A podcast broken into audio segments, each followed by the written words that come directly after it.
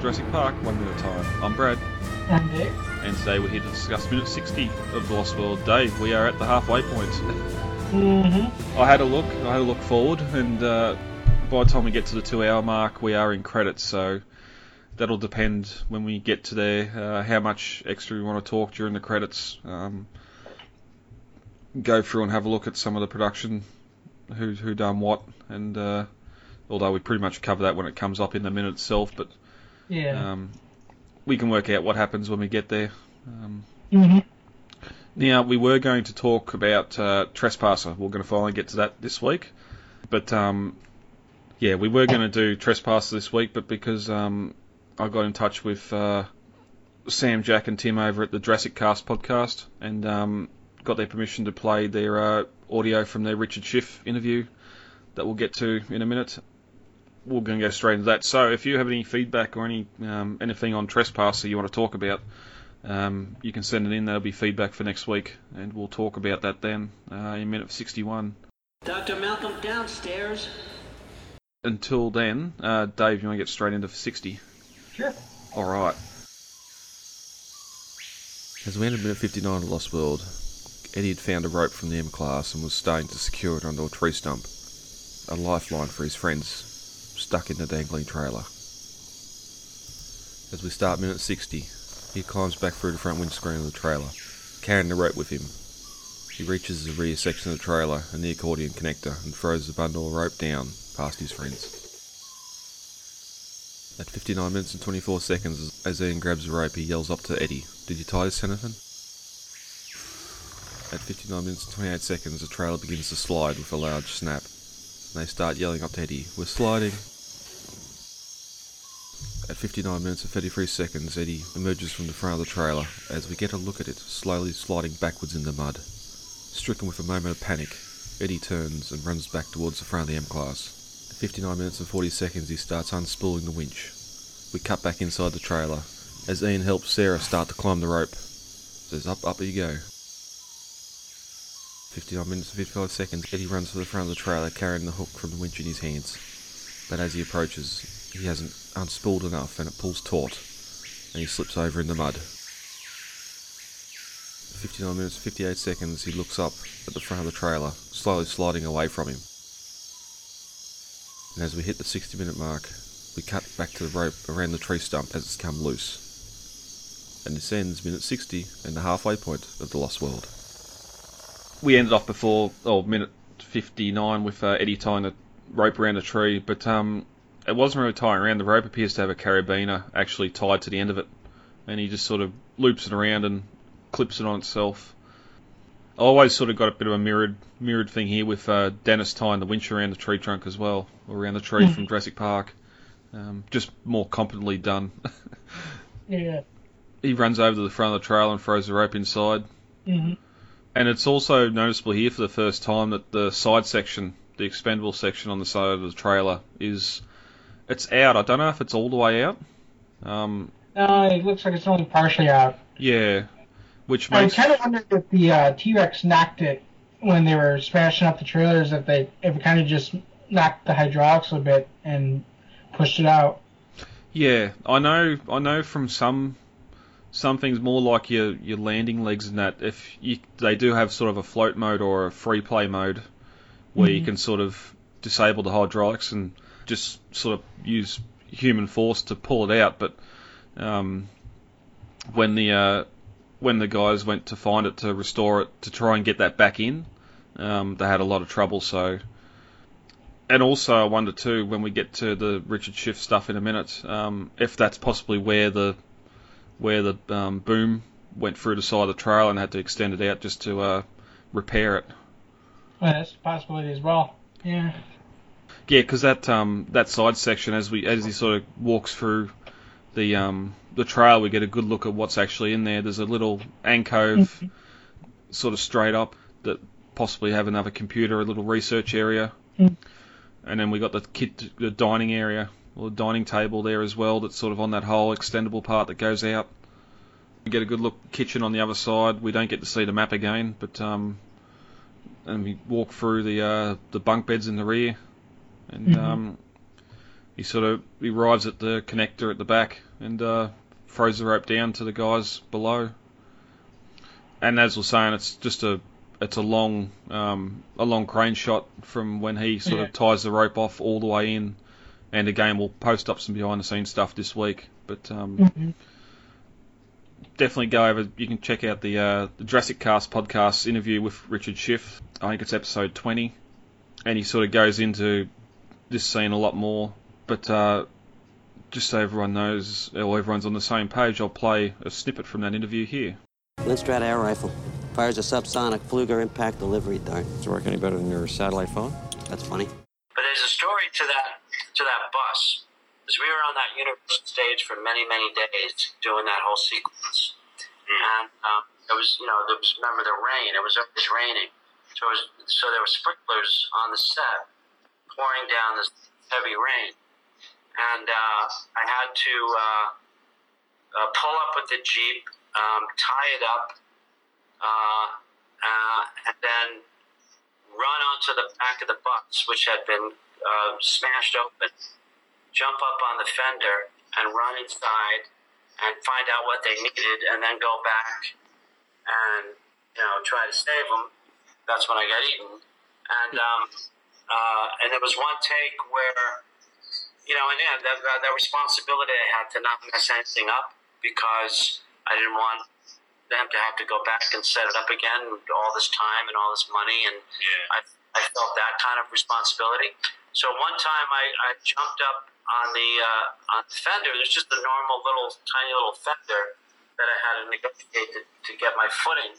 And this one time I slipped and of course I tried to save the shot so I, I jumped I, I, slipped down I, I fell on one knee I jumped back up and started climbing into the bus just just got in and I heard screaming. I heard about 10 people screaming. And I just kept going with the action. I didn't know what was happening. And then I heard the sound, the horrid sound of metal breaking. Oh God. Turned around, and okay, so I was being followed by a giant crane on wheels. I was pushed by like eight crew members. It was a heavy, heavy piece of machi- machinery, a big giant crane, so that it could it could follow me all the way into the bus. So the crane had to be very long, and then remotely it would bend down over me to see them, Jeff Goldblum and Julianne Moore, and Vanessa and Vince down there in the in the trailer below. And so I, I had slipped, tried to save the shot, so the camera guys kept going, and then there was screaming, screaming, screaming, and they apparently they were about to hit the back of my head Oh veered at the very last moment. Um, and because of the momentum of that crane that was on wheels being pushed by eight guys, there was no stopping it. And so it, it took out the whole right side of the bus. It literally just cut right into the bus about midway through the bus. Amazing. Stood there like in utter shock. Um, and apparently, you know, the thing missed me by an inch. Um, that's what I get for being responsible and trying to save the shot. I, I'm just clocked. Um, and Steven was a little pissed off at the uh, at the crew for, for for whatever you know the danger that was. Okay. That was yeah, but uh, you know we all survived. I'll be back in five or six days. No, you'll be back in five or six pieces. So as as you heard in there, um, it was just interesting. He sort of had this massive crane with eight guys pushing it, and Yeah. being being sort of dedicated to his job and wanting the uh, scene to go ahead, even though he sort of stumbled a bit trying to climb into the front of the trailer, he still did, and um, causing the crane to sort of go off and through the side of the trailer and cause some damage. Hmm So as we said, it's sort of it could be where that rear section is. It could have been at the front. I haven't seen any evidence of it in the behind the scenes photos anywhere. So, but it's it sort of goes to show too how dangerous it can be on set. Yeah. Behind the scenes pictures that are, um, you can see it's this long crane, probably like 20 feet long, on a track in the middle of this that goes down the middle of the set all the way up to the trailer. Hmm. Yeah, and then the Mm. camera's just remote on the end, so I can just do that little look down when it gets to Mhm. the end of the trailer. But Yeah, that was just just so he can do that long shot Mhm. after he ties the rope off and goes in through the windscreen and all the way to the rear of the trailer, which it's still one of my favourite shots in the whole film. Um, it just it just looks really good. But it's sort of that episode 26 is a good one too because it's sort of come out around the uh, the anniversary, so um, there's a little bit of little bit of language at the start of it while they're doing the uh, the Lost World Q and A, um, where they sort of bring up that theory of Nick on the boat killing the crew, and that's that's where I originally heard it. Um, and it's also it sort of sheds some more light on the earlier sabotages of Nick uh, that we haven't really talked about, giving Sarah a camera with only five photos left in it, and um, pouring water on the fire instead of dirt. Um, so they're, they're two instances where he's sabotaging everyone as well. It's just whether he's doing it on purpose or if he's just um, attracted to destruction.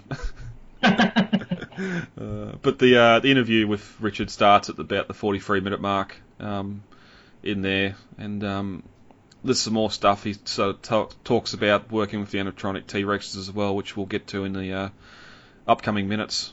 Um, Mhm. but the uh, the full the full clip about the boom incident is at the one hour and ten minute mark. So the whole thing's worth a listen. But if you uh, want to just listen to that bit, it's there. But a massive thank you to the guys for letting us letting us do this. It's definitely a great insight into uh, into sort of some of the stuff behind the scenes that was going on here. Back to the minute. Uh, Ian catches the rope and asks Eddie if he tied it to anything, which a couple of good tugs would probably lead to, but it's just continue that comedy again from him. Um, and then we get a, a loud snap, and Mhm. um, and the trailer begins to drop. Now, one thing I didn't mention when the trailer went over the cliff on the uh, pre-San Diego script, when it goes over, it actually lands on a, a tree that's growing out of the cliff's edge, and that's what's holding the trailer in place Ah. currently, um, and it's only um, it's sort of it describes a visual of the roots starting to pull from the cliff, and that's that's what causes the trail to begin to drop. Um, Mm. it makes sense too if it's only being held there by the accordion connector, which Mhm. in the in the novel it was. Um, that thing's the only thing that's holding the two trails together as it's hanging. So if it's Mhm. got something else assisting it from uh, having all its weight on it, Well, that also goes back to the um, first movie when we see the uh, Ford Explorer chase Alan Grant and Tim down the tree, and it's just being not the only thing holding it up is the tree branches. Yeah, yep, yep, exactly. Um, so yeah, they start to the rear trail starts to drop down, um, and then we get a great shot of uh, Eddie sort of looking over his shoulder grimly upwards as the um, you sort of hear the trailer groaning.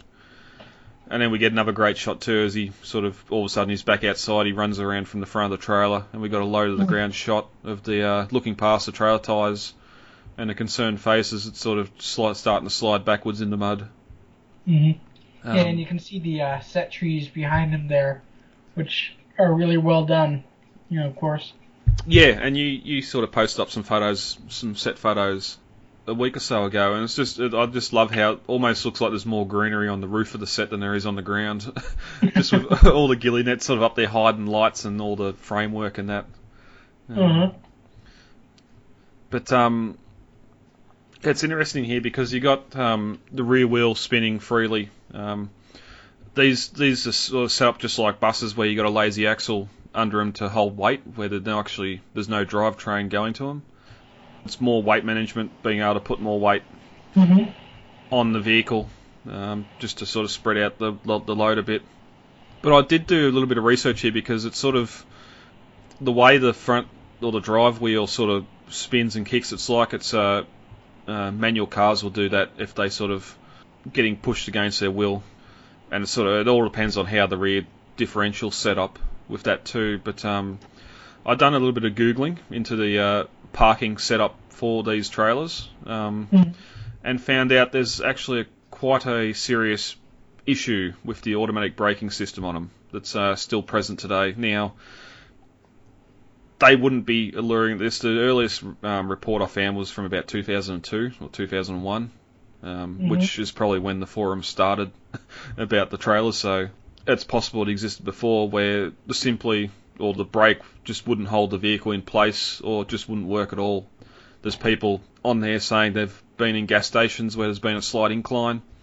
They've gone, the automatic brakes have come on, they've gone to climb out, and the trail's rolled away on them. So it's just interesting to read all that and then see sort of this trail just, it's got the weight of the, the other trail hanging off the back, but it hasn't got the, the ability to hold itself in place. It's just going to start sliding and rolling backwards.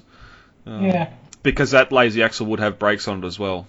It, it'd have braking as well as the front wheel, the front drive wheel as well. So it's just interesting because I was sort of going off, um, possibly like some buses and even trucks now or semis that um, have the air braking, where when you put that brake on, there's nothing that can get those brakes off except for uh, air you build up with the engine running. Um, which would mean that even the front, like the front wheels, are turning as well. So the brakes aren't on.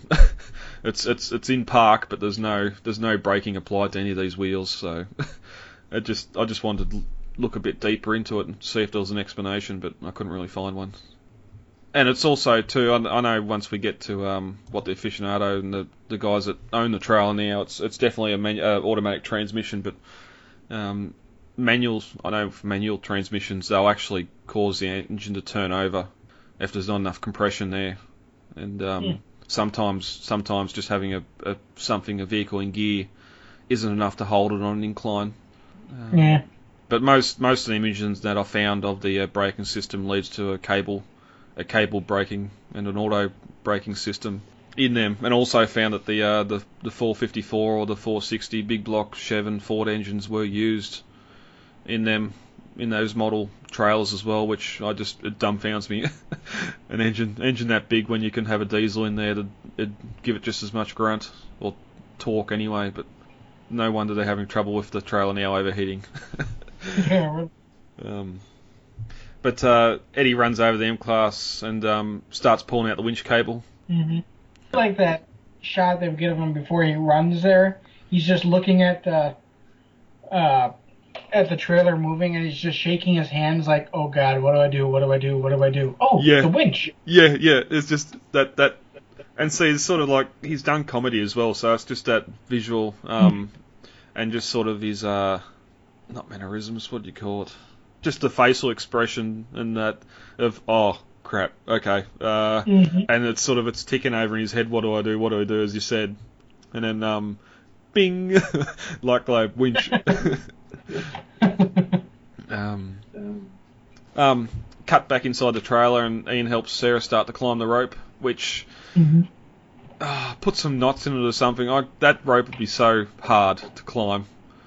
Um, Oh yeah, especially because it's so thin. yeah, yeah, and it got wet. It was wet when it came out of the M class as well. Um, and we're going to get to what happens in a couple or next minute, but um, just sliding down it too is They're all dead.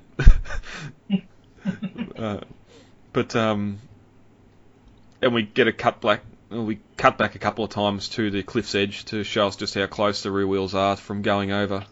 Um, yeah. we get a few of them coming up, and it sort of hits my continuity anger a little bit when we sort of see repeated shots coming up. But um, Eddie Eddie winches out, pulls spools out the winch again, sort of reminisce to Nedry uh, in Jurassic Park, and but uh, he runs for the front of the bus or front of the trailer, only to come up short and Mhm. falls falls over in the mud. Um, and again, just sort of acting without saying anything, just sort of looking up at the trailer as it's slowly creeping away from him, and still that, that look of dread on his face. Um, I do like the shot that we get here uh, before he runs with the winch. That we get of the the low ground shot from the ground. Like, are, is that? I mean, I know they're on cliff edge. but I don't know if they're on like a scissor lift or that they're just laying down in the mud, suffering for their art. well, as we as we've seen from the uh, the behind the scenes stuff, there was two separate cliff scenes. There was um, because the trailers weren't on top of the parking structure Yeah. where that crane. We'll, we'll put the photos up. There's a there's one shot of the crane actually holding the trailers um, above the 40 foot um, parking structure. That was for all the wire like hanging out of the trailer um, and all that. Then there was a separate separate area where it was probably a a 12 foot drop off where the rear trail is actually leaning against it just for the inside stuff. And um, and uh, again, as I said, I'm pretty sure there is a crane or one of those scissor lift type things on the set there somewhere. Um, but just just so you can do sort of Eddie on top and all the top stuff um, as well. But um, yeah, and it's just sort of it shows too how much water's on set with it just sort of running off the edge of the, the cliff there Mm-hmm. and the puddles. But as he looks up and sees it sort of moving away from him, we get a cut to the tree stump, sort of looking past the tree stump back at the trailer, and the uh, the rope attached there that's starting to move. we don't see what it's doing this minute, but um, yeah, wet wet rope. Um, I do get- like the quick shot that we get here also of the winch as he as Eddie runs away with it. The winch cable in the mud there. Yep. You can see uh, bits of pine needles, pine twigs, and it's really just a great continuity shot from back when they covered the parking lot of Patrick's Point up with just a bunch of pine stuff. Yeah, well, gave that whole area that red tinge um, when we talked about the, that minute with the uh, setting up camp, um, just to sort of cover what you'd assume is the uh, the asphalt um, parking area there. But it's just it's just great that they sort of carried it over here. Yes, it's night time and it's raining and muddy, but you've still got the pine needles um, spread around the ground. Um, that's just about it for 60. Anything else, Dave, you want to add before we get out of here for the week? Um, gonna again gonna talk about the set. The close up that we get of the rope um, slipping away here on the stump. Now, of course, they didn't use a real stump here. They probably used like something made out of like fo- uh, some kind of hard foam. But it's really nice the way they did the stump. The stump. It looks exactly like one from the actual redwoods, right down to the moss growing on it. Yeah, know? yeah, and it's not. There's no actual weight on that rope um, around the prop itself. All the rigging and all that was um, in the rear of the trailers, or the front trailer. They had all the um, rigging in there for the harnesses and that. Um, Yeah. For these couple of scenes, anyway, where you're inside. Um, when we get to uh, later, them hanging out of the trail, that's all done on the side of the car park. But it's just yeah, and it's just it's one of those things. People have been making prop uh, just like this stump. Been making props like this for a hundred years, and it's still something I can't go out and do. it's it's it's one of those things like we've moved on so much over time. Like why it, you should be able to should be quite easy to go out and make a little steam engine. it's mm-hmm. something that was so technically advanced a hundred years ago, but now is sort of fallen away in the wayside. But you'd think it'd be so easy to do with today's technology. Like, hey Siri, build me a build. Oh, don't turn on, damn it. Uh, like it's, I say it flash. It's on silent, so I didn't get to hear it. But um, yeah, but like now you can sort of get a um a 3D printed one, but I don't know if you get one to work. But it's just stuff like that's always fascinated me, and, and just how well set construction that is. And again, we keep on we keep on alluding to when we get to the worker village. We're probably gonna we're probably gonna fudge it when we get there, but um, it just I just love love all this set stuff. Yeah, me too. But then again, a steam engine, I mean, it's essentially a boiler attached to a piston attached to a couple axles. It's, it's fairly simple, you know? Yeah, yeah. From The set pieces are fairly simple, but they're, they're also so intricately carved yeah, and done up and uh, touched up that you never question their their authenticity. yeah, yeah. No, because I've got a couple of blocks of um, styrofoam here that I'd just love to carve. Mhm. But then if you add the wrong, if like if you use a um, uh, petroleum-based paint, it sort of eats into the styrofoam. Just all that sort of stuff is just a headache waiting to happen. You spend all this time carving out something out of foam only to have it dissolve because you've used the wrong paint on it. but even even just like adding moss effects to glass, stuff like that that we're going to get later, just Oh, I'd love, love to be able to do all that. Hmm And the Flexa mold against the uh, Westinghouse electrical Yeah, yep. uh, switch, which is really good. I mean, it's just those little tiny details. They really bring these kind of these movies to life. Yep. Plus the, the specks of yellow in amongst it, just to give that sulphur, that little nod back to the novel. hmm And, and it's all geothermal, geothermal runs. So you're gonna have sulphur, you're gonna have volcanic sort of activity there. But yeah. Anyway, we're stretching this minute out. uh, All right, guys, let's get the hell out of here. Contact details are on the website, thelostworldminute.com. You can email feedback to thelostworldminute at gmail.com, Facebook, The Lost World Minute, Twitter at The Lost World Minute, and Instagram, The Lost World Minute. Easy to remember. Yeah, yep, very easy to All right. remember. uh, David, thank you for joining me for this recording. You're welcome. And uh, we'll be back. I've been Brad, I'm Dave. and uh, we'll talk to you all later. Goodbye. Talk to you later. Bye.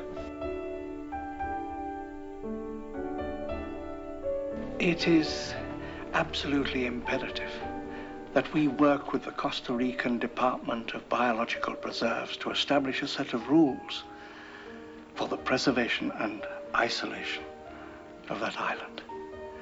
These creatures require our absence to survive, not our help. And if we could only step aside and trust in nature, life will find a way.